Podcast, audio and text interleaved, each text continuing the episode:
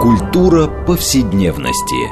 Здесь мы говорим о том, что формирует и наделяет смыслом наше прошлое, настоящее и будущее.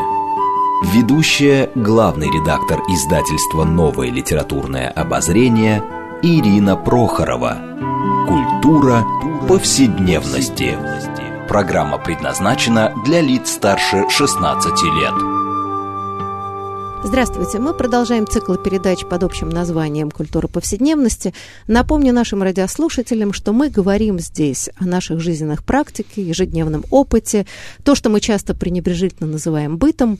Задача нашей программы – показать, что на, на самом деле э, повседневная культура – важнейшая часть культуры в целом и во многом формирует ее разные этажи.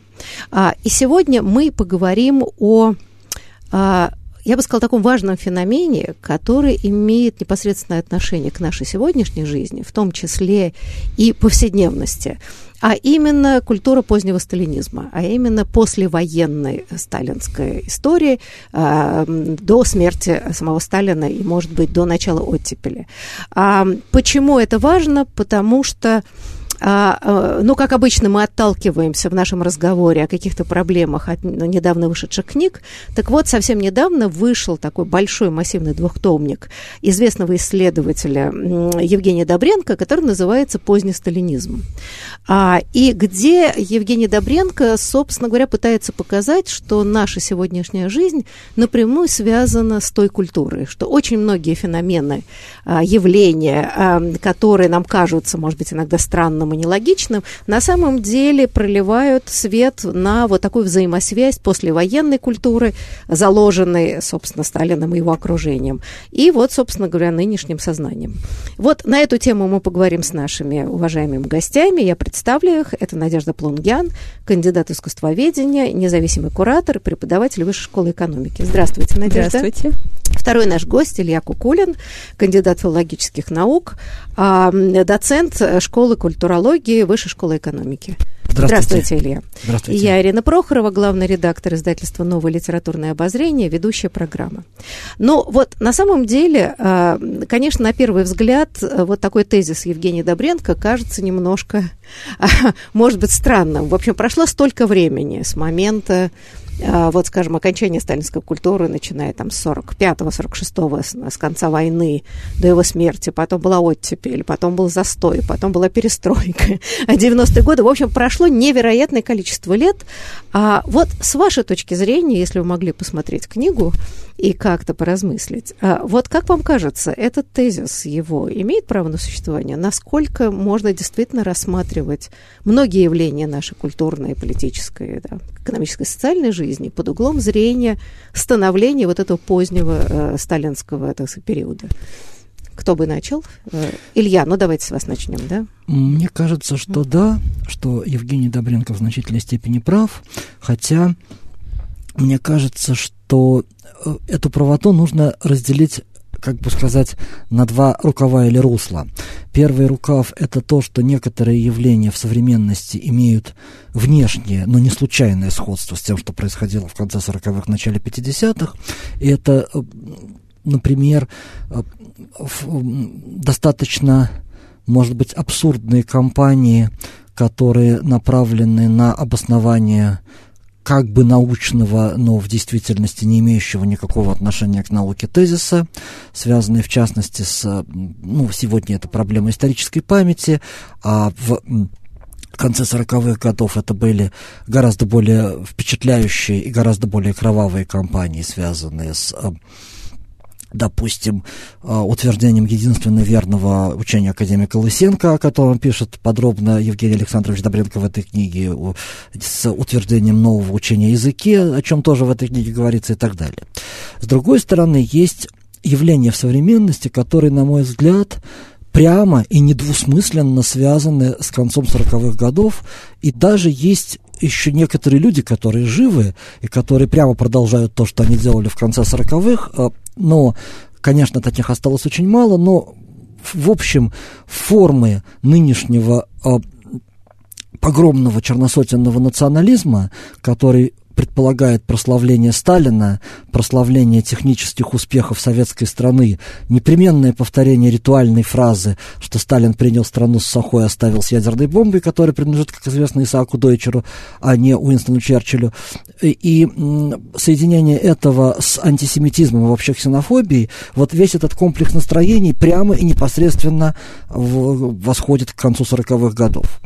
Надежда, ваша точка зрения? Ну, э, позиция? я думаю, что вот э, действительно, ну, с одной стороны, да, это верно, существуют механизмы устрашения, которые, в принципе, остались более-менее теми же, но интересно, что очень во многом современная система управления культуры тоже наследует вот в середине столетия, ну и механизмам, которые были выработаны на самом деле еще до войны и постепенно кристаллизовывались и пришли к такой своей э, уже Э, полностью законченной форме в 50-е. Э, это, конечно, не во всем верно. То есть, э, как бы с одной стороны, формально у нас нет такого ручного управления культурой, когда действительно... До такой степени да, ручного. И это очень интересно. Вот я буквально недавно рассказывала своим студентам, они не могли поверить, что статьи в «Правде», установочные статьи 38-36 года, которые вот, ну, вокруг антиформалистической кампании, что они были, ну, сформулированы Сталином и как бы записаны его референтами изначально. Ну, это доказанная как бы ситуация, понятно. Естественно, не полностью все статьи, но анонимные статьи, они считали, Передовицы. что... Да, Передовицы, да. Да, угу. что анонимные статьи вот э, писали как бы люди, которые хотели остаться неизвестными. Когда я им объяснила, что это есть первое лицо государства, для них это был шок, но это именно 20-летние люди, для которых сегодня, э, ну, как бы вот именно управлять, устрашать там культуру и так далее – это скорее ассоциируется с тем, чтобы не замечать художников, не замечать вот этих вот больших культурных процессов, а просто, ну да, а тут получается, что такое сверхвнимание, тебе звонит Сталин, но это невероятно, то есть человек не может в это поверить, там Шостакович звонит Сталин, там Пастернак он звонит. Этого, конечно, нет. Но в остальном э, вот эти вот структуры, институции, в принципе, система сдержек и противовесов, и даже вплоть до того, что союза художников, вот эта вся вещь, в каком-то смысле это существует до сих пор. Да, вы знаете, но вот мне кажется, тут есть смысл немножко просуждать вот по разным каким-то пунктам важным. А в чем тезис Добренко, мне кажется, интересным? Он считает, что он как раз показывает, это, кстати, интересно, ведь все в основном изучают ранний сталинизм. 20-е, значит, 30-е, 40-е годы. А это такое еще остатки революционного пафоса, который постепенно сходит на нет, но при этом еще логически да, продолжают идею вот как там революции, э, взгляд вперед, это как бы такая проекция будущего. А вот поздний сталинизм, э, он как бы оказывается проваленным таким, да, вот его как бы не сильно изучали. То, что делает Добренко, мне кажется, очень важно. И вот тезис, что как раз изменения проходят вот в такие эпохи, которые, ну, как бы, да, были эти какие-то компании, но в нашем ощущении это какой-то переходный тихий период, что-то какое-то несколько лет, а потом началась оттепель, вот дальше уже начинается какая-то новейшая история. А он-то как раз показывает, что вот эти там 7-8 лет, а, а, как бы принципиально отличались послевоенные от довоенного э, состояния, потому что устремленность в будущее, революционный запал, все эти революционные песни, э, в общем, целое поколение революционное было выбито войной окончательно. И вот здесь рождается совершенно другой образ. Это уже не Республика Советов, а это сверхдержава, это империя.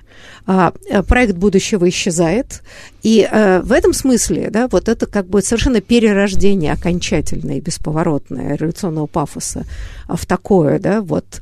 А, как бы, я не знаю, супердержаву а, националистического толка, вот закладывается, как считает Добренко, новый фундамент государственности, который, который оказался, несмотря на оттепель там, и прочие вещи, оказался очень мощным, и, собственно говоря, мы на этом фундаменте до сих пор сидим. Вот его тезис. Да, Илья, пожалуйста. Я позволю себе э, чуть-чуть э, не согласиться с вами, потому что Добренко, насколько я понял его, говорит не о новом фундаменте государственности, не только о новом фундаменте государственности, он делает там еще более сильное утверждение, что именно в это, пользуясь выражением из другой эпохи, мрачное семилетие, ну, восьмилетие, складывается, собственно, э, то сознание советского, которое потом не только продолжает существовать до конца советской власти, но существует и теперь. Государства того нету, а сознание советского существует. Вот он как раз и правильно, нет, а именно он считает, что эта идентичность советской нации как раз складывается после войны. Да. А до этого, и, кстати, об этом а, он приводит цитату известного э, киноведа Майя Туровская, она говорила, что в 30-е годы и начало 40-х, а это все-таки была, так сказать, культура, и идентичность была многоукладной. Было очень много разных социальных групп, а, разных тенденций. Это было еще совершенно не очевидно. И как бы идентичность советская была довольно проблематична. Недаром были такие страшные э, кампании, погромные, значит, большой террор, э, потому что было много конкурентов на идентичность. И вот он считает, что война добив, так сказать, разнообразие, многообразие образцов, она вот, да, вот эта вот советская нация, э, строго говоря, идентичностью складывается тогда. В общем, сильный тезис, который, как мне кажется, требует э, некоторых размышлений. Но что касается, э, значит, вот этого вот там страшного семилетия, э, есть же цитата Давида Самойлова, э, прекрасного поэта, э, который, собственно, вот он, э, в общем, поколение военное, он же пишет, страшное восьмилетие было долгим, вдвое дольше войны. Долгим, ибо в страхе отшелушивались от души фикции, ложная вера. Медленно шло прозрение. Да и трудно было догадаться, что ты прозреваешь, ибо прозревшие глаза видели ту же тьму, что и незрячие. Да, но вот это вот такое страшное восьмилетие, а, вот оно, как ни странно, вот там вырабатывались какие-то очень важные, если даже и драматические вещи. Вот, ну, например, давайте мы возьмем одно из главных да, моментов. А, а вот эта главная мифология – это Великая Отечественная война и победа в ней. Вот на самом деле вот культ победы начинает складываться вот в это, так сказать, восьмилетие. Да? Может быть, здесь мы немножко как-то эту тему обсудим, как, как это происходило. Я могу да, сказать, Надежда, да. мне кажется, что э, тут есть такой парадокс, что главной победой, на самом деле, советского проекта в сущности была революция. Ну, я занимаюсь довоенным периодом, и вот как раз относительно довоенной культуры это абсолютно ясно. Она вся идет на подъеме, на огромном, несмотря на репрессии уже начинающиеся и так далее, как бы у людей есть коллективная идентичность. Что касается Второй мировой войны и ее последствий, то тут скорее действительно масштабируются все больше и больше те самые контрасты, которые формируют модернистское искусство. И э, вот, э, наверное, таким образом, после военной культуры или искусства, я бы назвала вот этот контраст барака и высотки. Когда человек э, оказывается, ну, не, некоторым образом в пустыне, вместе с этими огромными государственными символами, он себя с ними со, ну, соотносит, как-то отождествляет, именно тогда происходит окончательное ощущение, кристаллизуется, наверное, вот этого советского человека как винтика – Потому что в 30-е годы, хотя есть очень много призывов к тому, чтобы себя осознать частью машины или там к этой ритмизации, механизации жизни, все-таки есть идентичность, которая связана с чем-то большим. Но там огромное количество ярких, талантливых людей, о чем, кстати, фильмы э, Алексея Германа, да, вот эти, так сказать, титаны в некотором смысле э, постреволюционные, а что не очень характерно потом для 40-х годов. Да, э, Я бы сказал, что просто в 40-е годы даже появлявшиеся талантливые новые люди ходили настолько вжав голову в плечи, да, да, что да, начали да. немножко ее высовывать из плечей только в 50-е годы. Ну, а, абсолютно очевидный пример это Борис Слуцкий. Угу который конец 40-х, начало 50-х прожил тише воды, ниже травы, пиша те абсолютно безликие тексты для радиопередач, насколько я понимаю. Значит, вот к тому, что говорила Надежда, а, и к тому, что как это связать с тем, о чем вы говорили про то, что начинает складываться миф о войне то есть миф о войне, который заслоняет реальные значительные и подвиги, и страдания времен войны. Это финал стихотворения замечательного поэта, тоже в это время писавшего в стол и показывавшего стихи э, только самым близким людям, даже, по-моему, самым близким не показывавшего, Яна Сатуновского или Яков Абрамович Сатуновский, как его звали по паспорту. Э, стихотворение начала 50-х годов, написано еще при жизни Сталина. А теперь Старик со старушкой, проживающие в полуподвале, за окном видят герб союзный, за который мы воевали. Герб союзный на здании э, высотного дома в Москве.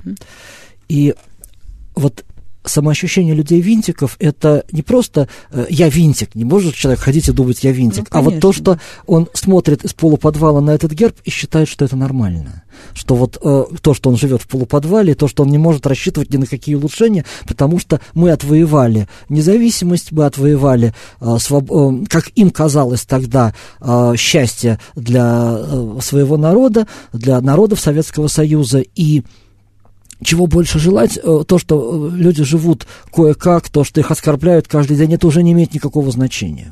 Ну, не знаю, здесь же ведь интересно то, о чем пишет Давренко, на огромном количестве материалов, и в том числе архивных. Это трудно пересказывать, потому что у него огромная ткань вот реальности, да, от этого быта и рассуждений. Но ведь э, здесь идея такая, его-то идея, что постепенно культ войны заслоняет культ революции. Да. И mm-hmm. это очень да, связано да, да. с тем, что Ленин как бы остается становится некоторым вот символом, но он все бледнее и бледнее. Это, кстати, видно, если, так сказать, вот так вот заставить себя пойти посмотреть всякие картины соцреалистические послевоенные, то там всегда большой стоящий Сталин, маленький сидящий Ленин, который, да, значит, да, в, в изумлении слушает великие слова вождя. И это, мне кажется, вот то, что мы сейчас имеем, да, как бы вот этот культ э, войны, э, который довольно специфическим образом, очень сильно, мне кажется, напоминает то явление. То есть мы никак не трогаем действительно подвиг народа, но этот разговор о, о культе войны, он не связан, и правильно, по-моему, вы уже сказали об этом, Илья, что это разговор совсем не о страданиях, страдания очень быстро отходят в сторону, а, а даже в конце войны... Отводят, уж, заставляют отводят. забыть. Да, то есть это как бы не, не тема для обсуждений, а в конце войны, как пишет и показывает Добренко, уже проектируются такие супергигантские памятники ну вот как бы там Родина-мать в Волгограде, да, и прочие такие огромные ну, да, символы да. победы. Да, этот гигантизм, вот пустынность и гигантизм действительно этой архитектуры, скульптуры, она, конечно, очень яркая. И потом в 70-х это еще больше заметно. Собственно, я хотел сказать, что этот миф о войне претерпел два рождения, и это очень важно. Первый – это э, послевоенные годы, когда этот э, миф проектировался, ну, собственно, один из э, первых его одно из первых его предъявлений это выступление Иосифа Сталина на встрече с избирателями Сталинского района города Москвы 46 года, когда он сказал, что то, что Советский Союз победил в войне, есть доказательство того, что советский строй самый лучший в мире. То, что Советский Союз победил в союзе с союзниками, вообще было отодвинуто и никак не называлось. А второе, это когда в 1965 году с огромной помпой после длительного перерыва отмечается 20-летие Победы, потому что к власти приходят э, поколение людей, э, поколение Брежнева, которые во время войны находились э, еще как-то, я бы даже сказал, не то, что находились на передовой, имели некоторые отношения к передовой, в отличие от Хрущева, который был командующим фронтом и на передовой не находился. И вот для этих людей возможность солидарности хоть какой-то с теми, кем они управляли, возможно, возможность апеллировать каким-то эмоциям заключалась, собственно, в опыте войны. Поэтому вот эти два цикла памяти о войне, они соединились и дали нынешнюю мифологию. Ну, мне кажется, здесь очень важно, что а, вот эта гигантомания, да, а также и строительство вот этих высоток mm-hmm. а, в Москве, это все как бы вот такой культ силы, победы, а, конечно, который, наверное, резонанс был людьми победивших, хотя да, живших в ужасных условиях, но это, но как раз в оттепель появляются попытки поговорить о человеке на войне что очень было важно. Проза, Лейтенантская да. проза, фильмы, там, «Отец солдата», «Летят журавли». И это шло в разрез с этим культом, да, потому что, наконец, вот это страдание людей, и, и героизм, и страдания, и ужасы войны, они хоть и в цензурированной форме, но все-таки вышли на поверхность ненадолго. Так и есть. Да, да. но э, вот если мы посмотрим дальше, там, уже 70-е, 80-е, а, и то, что снимает сейчас у нас, как раз вернулся культ войны, в смысле да, героизма и побед, а человек на войне опять исчез. В том случае получается, что сделав такой круг, э, но в некотором смысле этот миф возвращается вот к своим истокам. Именно Это... поэтому, мне кажется, очень важно, что вышла такая книга, потому что э, тут еще, на самом деле, может быть, это не до конца еще понятно, но ведь этот э, океан советского, он как бы отхлынул в значительной степени. Уже несколько поколений не имеют советского опыта ну... Э... Технически не имеют. тому, что советские символы и советские дискурсы все равно окружают людей. С одной стороны, да. Но вот я, например, 80-х годов рождения, начала, я как бы, ну, немножко застала, но, конечно, вся моя семья абсолютно советская. И я все это, ну, вижу. Но, например, 20-летние, 15-летние, 10-летние люди, ну, у них нет доступа вот именно к этой прошивке культурной, да, условно говоря, которая людям 70-х, 80-х годов рождения знакома просто в силу своей семейной ситуации. Никто не узнает уже цитаты из советских фильмов. Вот это да, да. Это абсолютно точно так. И э, как раз э, такой всесторонний анализ вот этой э, рыхлой, тяжеловесной ситуации позднего сталинизма, которым владеют постмодернисты, действительно, владеют просто как азбукой, потому что это очень структурированная, очень понятная ситуация. Когда-то Добренко в одной из да, первых да, статей да. назвал ее фундаментальным лексиконом. Ну, это да, это, собственно, работа Гриши По... Брускина, да. Да-да-да. Вот, ну, действительно, это фундаментальный лексикон позднего сталинизма. Возможно, он очень сильно увлекает исследователя так, что он тысяча страниц написал, но в этом есть, э, ну, радость некая, что мы на самом деле располагаем этим материалом настолько структурированным, что из него потом уже можно сделать учебники. И он на самом деле, мне кажется, довольно объективно описывает эту культурную ситуацию, в том смысле, что он не стремится свести счеты со сталинизмом. Нет, ни в коем мере. Абсолютно, он как раз как да. ученый, он показывает да, да, важность да. этой эпохи, как бы к ней не относиться. Угу. Потому что действительно мы все равно живем, несмотря на то, что Советский Союз вроде бы исчез, мы все равно живем вот в рамках этой культурной матрицы. В да, ментальных да, координатах. Ментальных координатов, да. Это имперская, да, великая империя. Абсолютно. И, значит, война как начало, как символическое основание, такой мифологии. Первое... Победа как символическое основание. Да-да-да, победа да. как символическое основание, как бы начало новой государственности фактически. И целый ряд других черт. Но победа вот, бессубъектная победа. Бессубъектная. Вот просто У великая нее, победа, да. но это как, ну, такой мифологическая идея, вот как да. бы вот где-то там великая победа богов да, и героев, да, да, ну, правда, да, это такая да, же да. мифологическая структура. И вот она, собственно, реально, э, революция забыта. И обратите внимание сейчас, скажем, отношение к Ленину почти универсально отрицательное. Mm. У людей, кто бы ни ностальгировал по советскому, никто не вспоминает дедушку Ленина. Mm-hmm.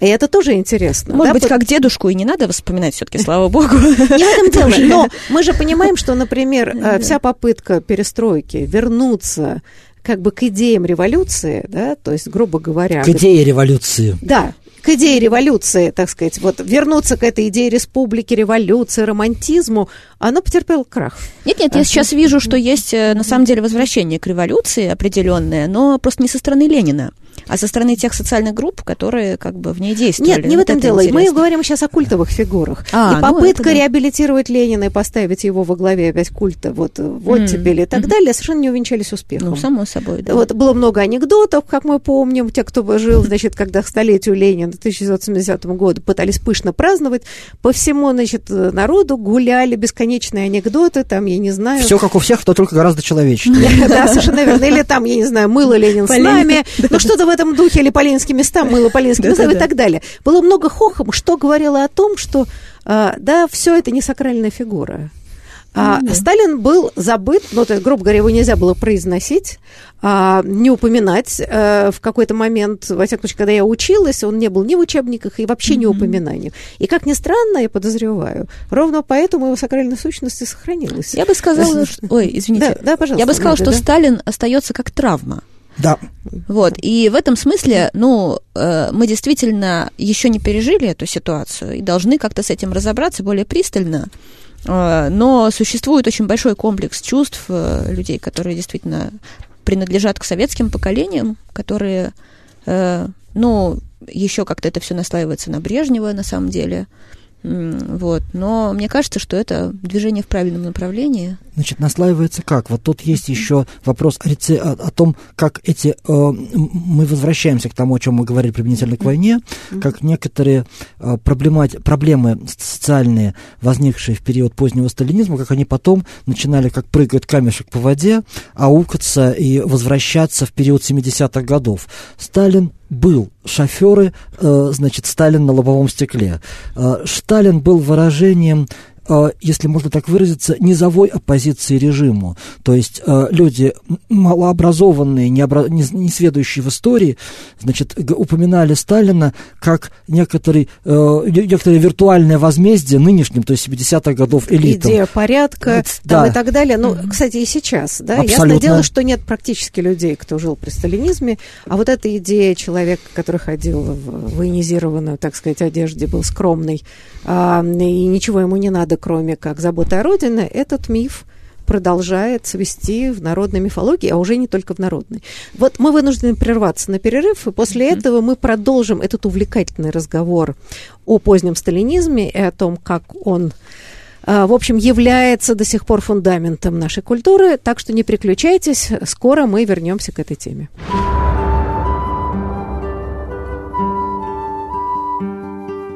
Здесь мы говорим о том, что формирует и наделяет смыслом наше прошлое, настоящее и будущее. Культура повседневности. Мы продолжаем наш разговор в рамках программы «Культура повседневности». Напомню нашим радиослушателям, что мы э, беседуем сегодня обсуждаем а, книгу, а, двухтомник э, исследователя Евгения Добренко «Поздний сталинизм». Отталкиваясь от нее, мы, собственно, обсуждаем наше время, потому что тезис эм, Добренко заключается в том, что послевоенный сталинизм, вот эти восемь лет, они являются фундаментом современной культуры, и то, что сложилось в это послевоенное время, во многом вот, да, формирует наши представления, способ жизни, способ управления и очень много другой мифологии, даже на уровне повседневности. И напомню вам, что мы беседуем об этом с нашими гостями. Это Надежда Полунгян, искусствовед, независимый куратор и преподаватель Высшей школы экономики, Илья Кукулин, а, кстати, доцент школы культурологии, высшей школы экономики, и, э, культуролог э, и филолог. А, вот. Я Ирина Прохорова, главный редактор издательства «Новое литературное обозрение», ведущая программы. Но вот, коллеги, мы как-то нужно двигаться дальше, потому что тем очень много вокруг. Я бы хотела Э, упомянуть вот какой момент. Э, у э, Евгения Добренко очень много описаний, но, собственно, он и описывает такое, знаете, тотальное описание сталинской культуры. Например, что происходит в кинематографе, что происходит в литературе, как там формируется вот это, да, новая идеология, новое видение а, и миросозерцание. И интересно, что, например, а, Э, значит, соцреализм, да, вот, эм, э, значит, так условно говоря, так сказать, реалистическая литература, или, во всяком случае, в рамках реалистического э, романа, э, о чем говорит Добренко, что вырабатывает такую особую теорию бесконфликтности. Э, значит, идея, э, такие появились шутки по поводу конфликта хорошего с отличным. Э, значит, все противоречия, все острые противоречия, которые еще в довоенной литературе вполне еще обсуждались, то сейчас это такая абсолютная идеализация социалистического строя и абсолютно такой утопии а, которые да, разрастаются. Может быть, мы немножко об этом поговорим, потому что э, после смерти Сталина, например, в поэме Твардовского «Задали даль», он как раз очень хорошо описывает вот в трех строчках вообще суть этого соцреализма, вот такого послевоенного варианта. Значит, глядишь роман, и все в порядке. Показан метод новой кладки. Отсталый зам, растущий пред и в коммунизм идущий дед.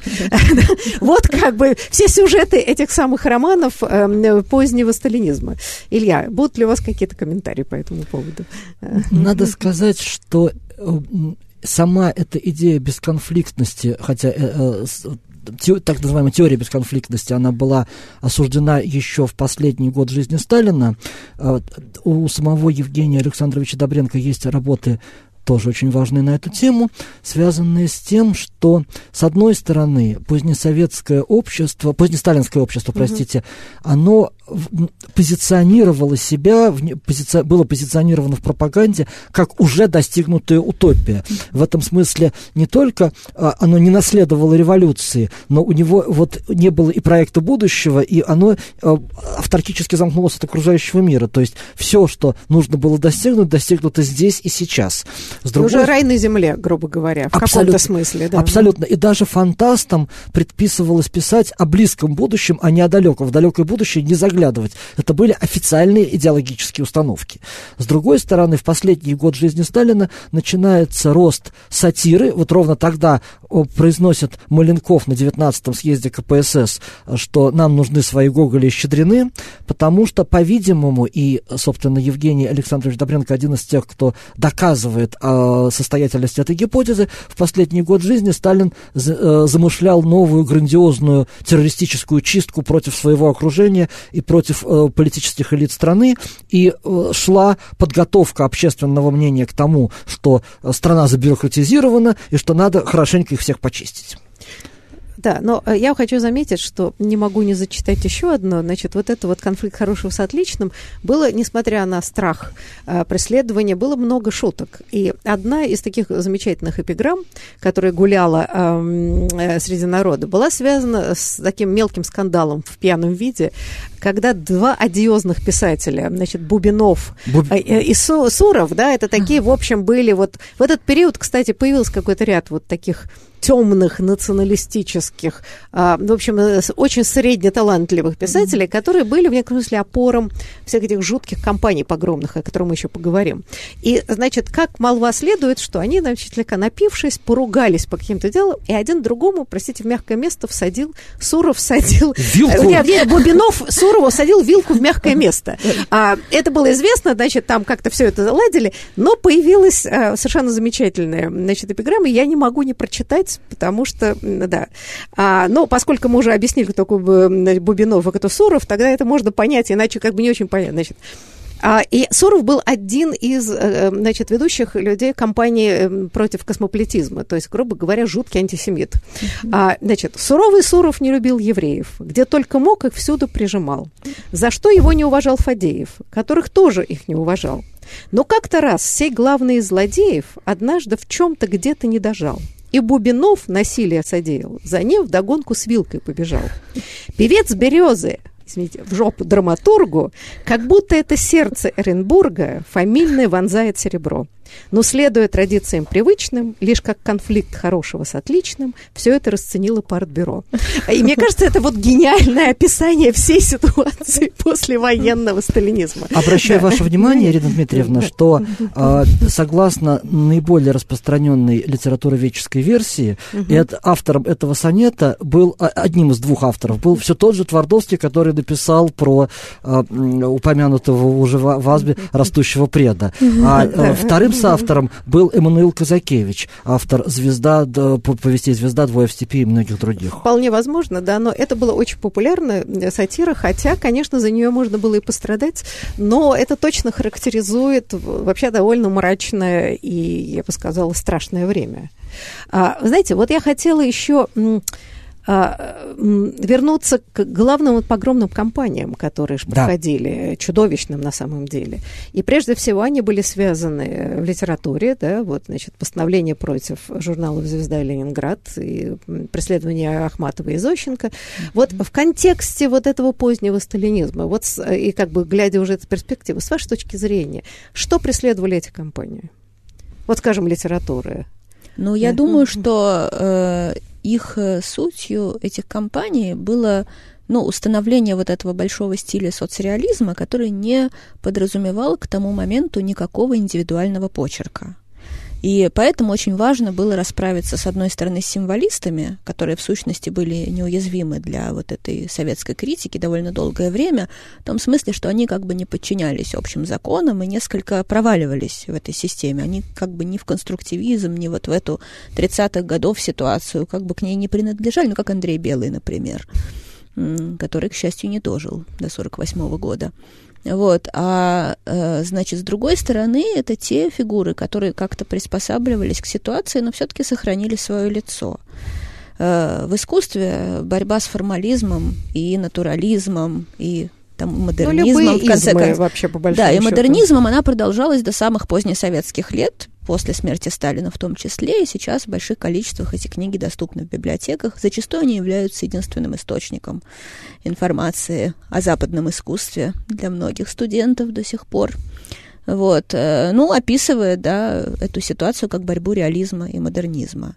Ну и вот, собственно, что такое реализм? Такой вечный вопрос – который именно тогда, после этих кампаний, во время этих кампаний, стал перед э, ну, всеми ну, художниками. Есть подозрение, знаете, с одной стороны, очень многие исследователи, отчасти Добренко пишет о том, что вообще-то преследование, э, вот все эти постановления, да, и против Зощенко, и Ахматова, во многом это была реакция на блокаду Ленинграда, а, на попытка, смысле, да, да. да, потому что все-таки большое количество людей, э, пережив эту блокаду, были носители этой страшной памяти. И, собственно говоря, это была попытка эту тему снять, э, ну, пригвоздив, так сказать, дискредитировав э, людей, которые там существовали, пережили блокаду. Э, и, значит, мы же знаем, что Жданов, главный идеолог, э, говорил, что вообще выдуманное дело Ленинграда, mm-hmm. и о том, что все эти разговоры об ужасах блокады, это вот от лукавого. Ну, собственно, это и есть вопрос о реализме. То есть реализм как не отражение реальности, а отражение реальности в ее революционном развитии, там отражение реальности желаемой партии, партийный реализм и тому подобное. Такая я, собственно, об этом вот и говорю, да. то есть реализм, который не включал в себя реальную документальную, как бы, вот эту ситуацию историческую. Далее. И я думаю, что это можно отсюда перебросить мостик к компаниям в науке. Это Павловская uh-huh. сессия Академии наук, это торжество Лысенко, это бесконечное э, родение о новом учении о языке, сталинская книжка «Марксизм. Вопрос языкознания». Э, надо сказать, что, на мой взгляд, э, последствия для развития науки этих послевоенных кампаний были абсолютно катастрофическими, потому что, собственно, главное Э, если, с одной стороны, Добренко правильно, на мой взгляд, абсолютно пишет, что все эти компании, э, каждая из них имела свою локальную тактическую цель, но общий результат получился такой – научная истина – это то, что скажет начальство. Угу. Это верно. Но вот, кстати говоря, хотел бы заметить, если мы говорим, что э, как бы тезис Добренко верен, что мы во многом существуем нынешним всем кандидатам, но вот смотрите, недавний скандал с невиннейшей заметочкой, какой-то виньеточкой Гасана Гусейнова, известного и замечательного филолога, который там написал, посетовал о состоянии русского языка. Mm-hmm. А, и вдруг мы получаем какую-то чудовищную погромную кампанию, которая прошла по многим СМИ, совершенно совершенно не соответствующие невинности. Да никто бы и не заметил это. Правда, и там замечать нечего. Я прочитала и сильно удивилась. Мне кажется, что вот здесь какие-то переклички. Во-первых, все время беспокойство о состоянии русского языка, который кто-то там покушается, это, мне кажется, вот классический вариант вот э, привета оттуда, да, что значит русский язык, вот эта националистическая риторика, mm-hmm. которая начинает складываться после войны, что кто-то покушается на чистоту русского языка, кто-то смеет что-то критиковать. Причем Безобразие нынешней кампании связано с тем, что там впрямую просто упрекается, что, простите, Гасан Гусейнов, как у нас себе принято говорить, не представитель титульной нации. То есть откровенная ксенофобия, совершенно чудовищная. И вот мне кажется, как, какие странные все-таки тайные ходы культуры, которые ретранслируют те же самые образцы. Казалось бы, столько лет спустя. Вот и объясните, каким образом культура воспроизводит то же самое. Вы знаете, я э, вижу, что э, это действительно остается в культуре. Я, с одной стороны, вот есть то, что про Гусейнова, с другой стороны, я все вспоминаю. Был в начале 90-х годов очень хороший журнал э, в Узбекистане «Звезда Востока», который печатал новейшую западную литературу, и некоторые переводы, которые появились в «Звезде Востока» тогда, не перепечатывались больше никогда э, современных западных писателей. Редакция была разогнана уже в независимом Узбекистане после того, как в одной э, из официозов Узбекистана вышла статья с прекрасным названием «Звезда Востока» или «Востокенштерн». Mm. Это абсолютно название из 48 -го mm-hmm. года. Потому что Востокенштерн это, а, э, собственно, как бы пародия на идиш. Биробиджан, вот. да, да, да, да, да, да. Вот. И, то есть вот эти способы пометить чужака, они э, стали действительно и передаются как коды для начала погрома. И это вот по, именно поэтому произведение Добренко, научная работа Добренко, простите, угу. она имеет, на мой взгляд, жгучую актуальность. Да, да. да. Вы хотели что-то добавить? Нет, нет. Нет, нет, нет. Э, Согласна с этим. Да. но правда, понимаете, потому что тогда, если мы смотрим, значит, в чем был э, парадокс после э, поздней сталинской эпохи, о чем Добренко много пишет, еще раз хочу подчеркнуть, с огромным количеством такого фактического материала, что, с одной стороны, формально, вроде бы теория многонационального государства, союза республик свободных, вроде бы продолжается, с другой стороны, начинается вот такой воинствующий национализм национализм который проникает э, просто, да, и конфликтует, в общем, с первоначальной идеей братства народов. И в данном случае, мне кажется, что как раз одна из самых печальных и опасных историй, что эта националистическая риторика, которая потом спала в, э, в последующей эпохе, она все равно тлела да. в обществе, да, но вот в свое время прекрасная была книга Николая Митрохина «Русская партия», где он просто показывает, как вот этот национализм существовал внутри уже там и оттепленной, и застойной системы, определенная, значит, в ЦК часть людей очень покровительствовала вот таким ярым националистам. Как туда втягивалась литературная, а, значит, братья, поскольку mm-hmm. литература была все-таки так главенствующим. А как постепенно в кинематографе это начинает проникать с умилением, значит, как бы российской самобытности. Вот мне кажется, это какой-то очень важный момент, и сейчас мы видим, это вдруг опять вылезло вот во Конечно. всей красе. Ну, наверное, еще тут такой такой момент, это и чисто как искусствовед скажу, что ну, на самом деле этот период вот позднего сталинизма, он очень во многом близок к эклектике.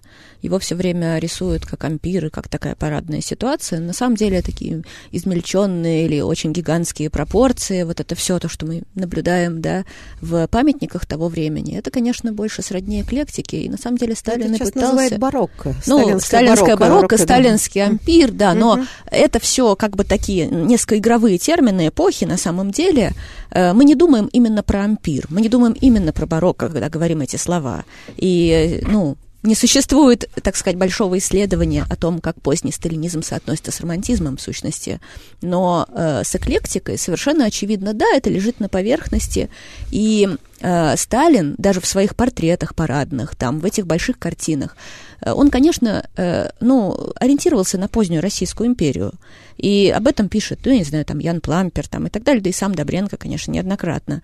Вот. И национализмы вот эти как раз, которые противостоят интернациональному большому проекту. И, конечно, противостоят ленинской истории, который как раз враг, так сказать, этого позднего империализма, грубо говоря, ну, в силу его семейной истории, революционного пафоса и всего прочего, да, вот это, конечно, э, действительно, ну, об этом, наверное, можно задуматься, то есть не только о сталинизме, а вот такой сквозной какой-то нити э, поздних империй, вот скажем так.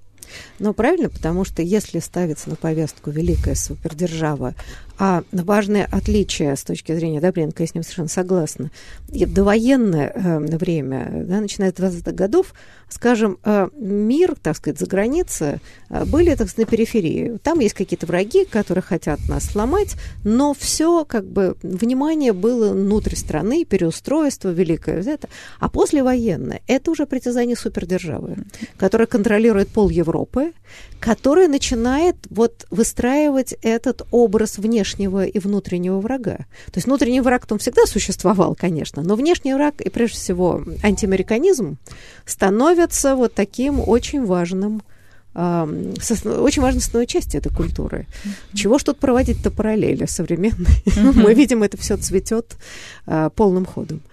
Илья, вы хотели что-то добавить?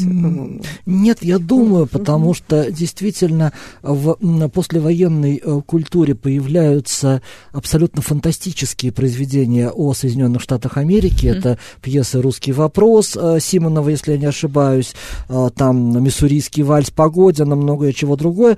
То есть такие произведения, в которых показано, насколько ужасно и беспросветна жизнь в США. И одной из главных доминант позднесоветской культуры, позднесталинской, простите, культуры становится не просто ксенофобия, а становится изощренное, последовательное и разностороннее шельмование любых влияний, которые опоздаются как внешние. То, что на Пушкина могли повлиять французские романтики, это не патриотичная мысль. Ну, кстати, ведь э, замечательного этнографа и филолога Марка Задовского и как бы вот, да, вот разгром э, Ленинградской школы филологической, он же, им же и приписали значит, преступление, потому что Марк Задовский говорил о влиянии сказок братьев Грим на, на русскую литературу XIX века, что совершенно справедливо справедливо и, казалось бы, уже и не требует доказательств, но тогда ему приписали вот низкопоклонство перед Западом и очень сильно пострадал, как и многие его коллеги. Да, да, да. А, и вот э, мне кажется, что здесь очень важен код такого, как бы сказать, именно великодержавной соревновательности, то есть не только идеологической экспансии, не только продолжение мировой революции, как это было в самом конце 30-х годов, но также идеи того, что мы, дол...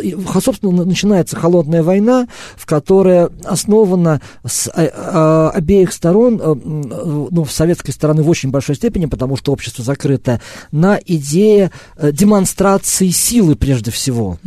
Чистой демонстрации силы, которая э, начинает восприниматься как необходимый и самый главный атрибут государственности. Ну да, то есть, грубо говоря, я не знаю, модернизация армии не для защиты Отечества, а уже некоторым образом идея супердержавы, которая контролирует весь мир.